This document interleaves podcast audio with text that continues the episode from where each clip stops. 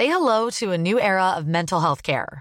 Cerebral is here to help you achieve your mental wellness goals with professional therapy and medication management support. 100% online.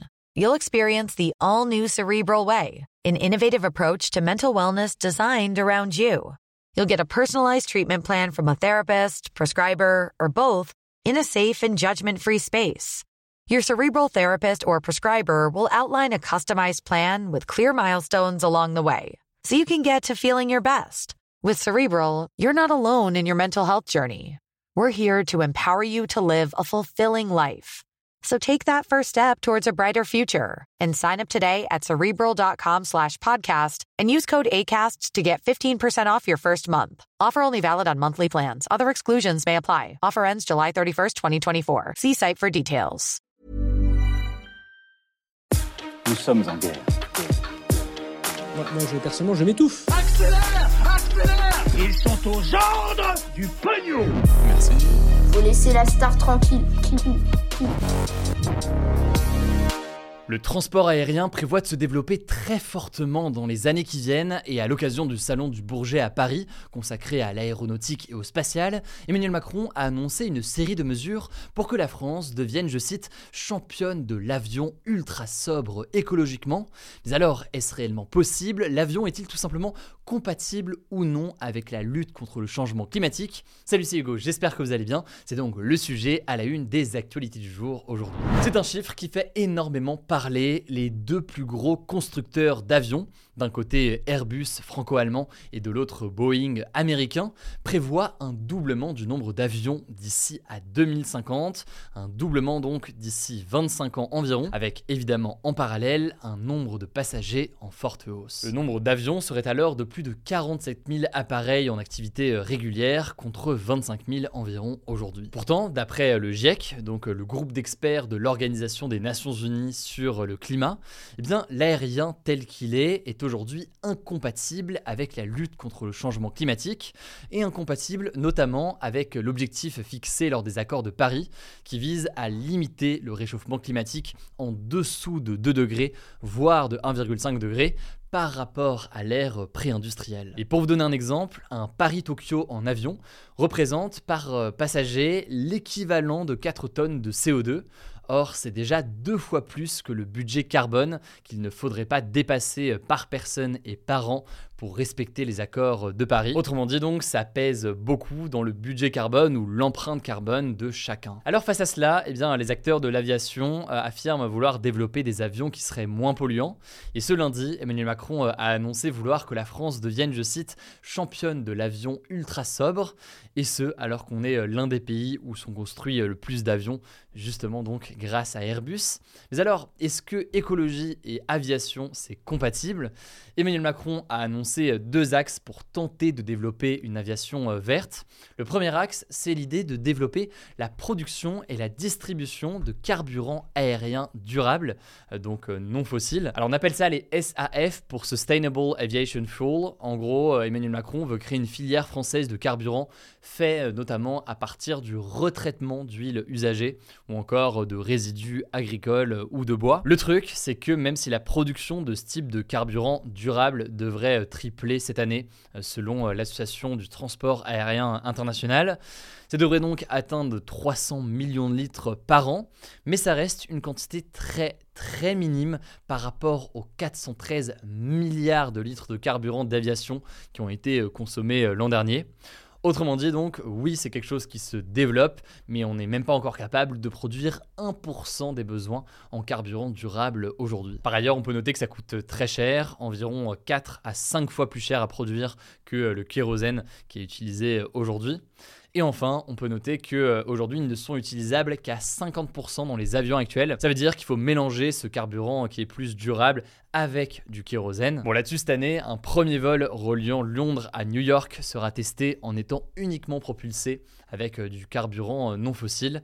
Évidemment, on suivra ça. Premier axe donc, c'est la question du carburant. Le deuxième axe maintenant qui a été proposé par le président de la République française, c'est l'idée de développer un avion nouvelle génération en utilisant donc la technologie. Pour ça, l'État a par exemple annoncé soutenir un projet développé en France qui vise à créer un moteur qui permettrait de consommer 20% 20% de carburant en moins que les réacteurs actuels. Ils souhaitent aussi à plus long terme développer des moteurs capables de fonctionner à l'hydrogène. L'hydrogène qui à terme n'entraînerait pas d'émissions de gaz à effet de serre. C'est l'ambition euh, d'Airbus qui espère commercialiser un premier avion à l'hydrogène en 2035, donc euh, dans 12 ans. Le problème, c'est qu'aujourd'hui, la quasi-totalité de l'hydrogène est produit à partir de sources fossiles.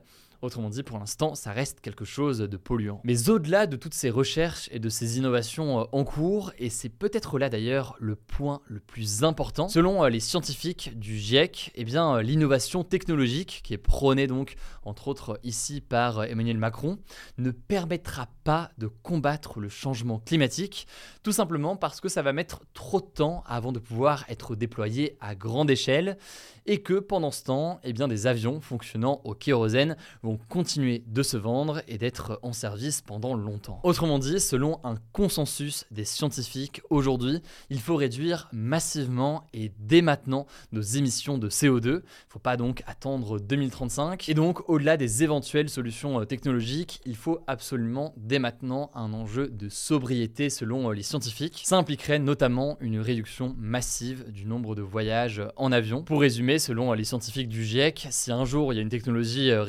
révolutionnaire tant mieux, mais ça reste très incertain aujourd'hui et on ne peut pas attendre pour le moment. Bref, sujet forcément important dont on pourrait parler pendant des heures. Je vous mets des liens en description pour en savoir plus. Par ailleurs, on a fait une vidéo dédiée à la question donc des bases des notions du changement climatique. Pour euh, la découvrir, vous tapez Hugo Décrypte changement climatique sur YouTube. C'est sur notre chaîne YouTube principale que je vous mets euh, directement en description. La vidéo s'appelle Le plus grand défi de l'humanité expliqué. Je laisse la parole à Paul pour euh, les actualités en bref et je reviens juste après. Merci Hugo. Salut tout le monde. Première c'est la visite en Chine d'Anthony Blinken, le chef de la diplomatie américaine, équivalent du ministre américain des Affaires étrangères. Il a rencontré le ministre chinois des Affaires étrangères, King Gang, puis le président chinois Xi Jinping, ce qui n'était pas prévu au départ. Et alors pourquoi cette visite est si marquante? Eh bien parce qu'il s'agit de la visite diplomatique américaine de plus haut niveau en Chine depuis 5 ans et elle intervient dans un contexte où les relations entre les États-Unis et la Chine sont au plus bas depuis 1979, selon le propre aveu ce dimanche du ministre chinois des Affaires étrangères. Et la preuve de ces tensions, c'est d'ailleurs que cette visite d'Anthony Blinken à Pékin, elle devait avoir lieu initialement en février, mais elle avait été annulée à cause de l'affaire du ballon espion chinois qui avait survolé les États-Unis. Ce qu'il faut retenir donc, c'est que cette rencontre est vue par plusieurs analystes comme une tentative des États-Unis d'amorcer un dégel diplomatique, et ça se ressent d'ailleurs dans le langage diplomatique qui a été utilisé. Les États-Unis ont évoqué des discussions constructives et honnête, et Anthony Blinken a invité le ministre chinois des Affaires étrangères à lui se rendre aux États-Unis prochainement, ce qu'il a accepté. Mais alors derrière ce relatif rapprochement dans les mots, il n'y a eu aucun véritable rapprochement sur les dossiers de tension, et notamment sur la question de l'île de Taïwan, l'un des plus grands différents aujourd'hui entre la Chine et les États-Unis. Au contraire, la Chine a déclaré ce dimanche qu'elle ne ferait, je cite, aucun compromis ni aucune concession sur Taïwan, qu'elle considère comme l'une de ses provinces. Deuxième actu, c'est une autre grosse actu diplomatique. Une délégation de dirigeants africains s'est rendue en Ukraine et en Russie pour tenter une médiation pour mettre fin à la guerre en Ukraine. Alors parmi eux, il y avait le président de l'Afrique du Sud, Cyril Ramaphosa, ou encore le président du Sénégal, Macky Sall. Ils se sont rendus d'abord en Ukraine samedi où ils ont rencontré le président ukrainien Volodymyr Zelensky, puis en Russie ce dimanche où ils ont rencontré Vladimir Poutine. Et alors pourquoi une tentative de médiation africaine dans la guerre en Ukraine? Eh bien parce que l'Afrique est l'un des continents qui est le plus durement touché par l'augmentation des prix à la fois des denrées alimentaires et de l'énergie qui est provoquée par la guerre en Ukraine. Mais alors une fois qu'on a dit ça, il faut bien noter que cette tentative de médiation, elle n'était pas organisée au nom de l'Union africaine, donc au nom de toute l'Afrique, c'était juste une initiative de plusieurs dirigeants. Et alors ce qu'il faut retenir, eh bien c'est que cette tentative de médiation, elle ne devrait aboutir sur aucune véritable avancée, car si d'un côté le président russe Vladimir Poutine s'y est dit ouvert, de l'autre côté, le président ukrainien Volodymyr Zelensky s'y est dit opposé. Il voit là-dedans une tromperie de la Russie en pleine contre-offensive ukrainienne sur le terrain, alors notamment que l'Afrique du Sud s'est montrée récemment proche de la Russie et n'a jamais condamné l'invasion russe. Troisième info, direction l'Afrique justement et l'Ouganda, à l'est du continent. Au moins 41 personnes ont été tuées dans une attaque djihadiste qui a visé un lycée à la frontière avec la République démocratique du Congo. Parmi ces 41 victimes, il y a 37 élèves. Il faut noter aussi qu'il y a des élèves qui sont portés disparus et que 6 ont été enlevés. Ça s'est passé dans la nuit de vendredi à samedi. Et alors, selon l'armée ougandaise, eh bien l'attaque a été perpétrée par une milice islamique qui a prêté allégeance à l'organisation État islamique, une milice qui est appelée les Forces démocratiques alliées et qui commet régulièrement des attaques en RDC et en Ouganda ces dernières années. Et en tout cas, avec 41 victimes, il s'agit de la pire attaque en Ouganda depuis 13 ans et le double attentat dans la ville de Kampala en 2010 par un groupe islamiste qui avait fait lui 76 morts. Quatrième info, on reste en Afrique, au Mali cette fois, où s'est tenu un référendum sur une nouvelle constitution, une nouvelle loi suprême du pays, et c'est marquant parce que c'est la première fois que les Maliens revotaient depuis que des militaires ont pris le pouvoir par un coup d'État en 2020. Alors concrètement, l'enjeu principal de ce référendum,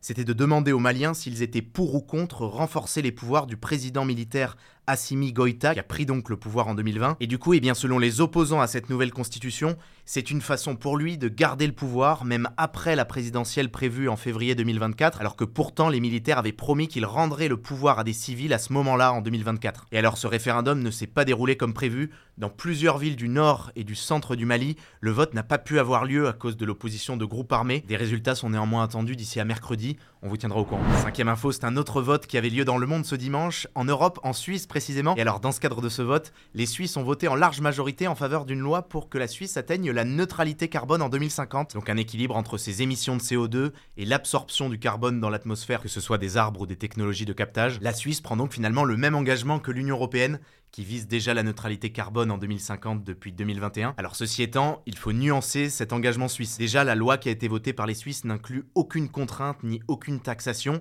et elle n'inclut pas non plus l'abandon des énergies fossiles comme le charbon, le gaz, le pétrole, qui était dans une première version de la loi. En résumé, la loi fixe donc un cap, une ambition, mais sans les mesures qui permettent effectivement d'y arriver, qui devront donc être adoptées plus tard dans d'autres lois. Alors on continue avec une autre actu tant qu'on parle de climat, et c'est une bonne nouvelle sur le climat, c'est rare.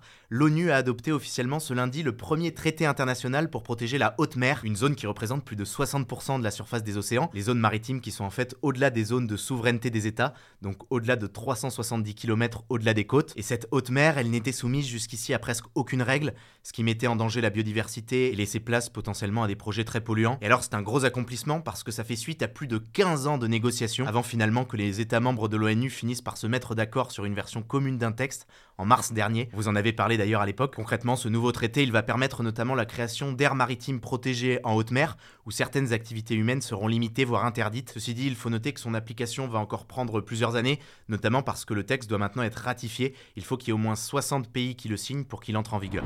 On termine avec une dernière actu en France. Ça s'est passé ce dimanche. Emmanuel Macron a officialisé l'entrée au Panthéon du résistant Michak Manoukian et de son épouse Mélinée à l'occasion de la commémoration de l'appel du général de Gaulle depuis Londres le 18 juin 40. Michak Manoukian, c'est un rescapé du génocide arménien qui s'était réfugié en France en 1925. Il était ouvrier, poète et il s'était engagé comme volontaire dans l'armée française pendant la Deuxième Guerre mondiale où il s'était illustré dans la résistance avant d'être fusillé en février 1944 au Mont Valérien. C'est historique car c'est le premier résistant étranger et communiste à entrer au Panthéon, où l'on dépose donc les restes de ceux qui ont illustré la patrie. Voilà, c'est la fin de ce résumé de l'actualité du jour. Évidemment, pensez à vous abonner pour ne pas rater le suivant, quelle que soit d'ailleurs l'application que vous utilisez pour m'écouter. Rendez-vous aussi sur YouTube et sur Instagram pour d'autres contenus d'actualité exclusifs. Écoutez, je crois que j'ai tout dit, prenez soin de vous et on se dit à très vite.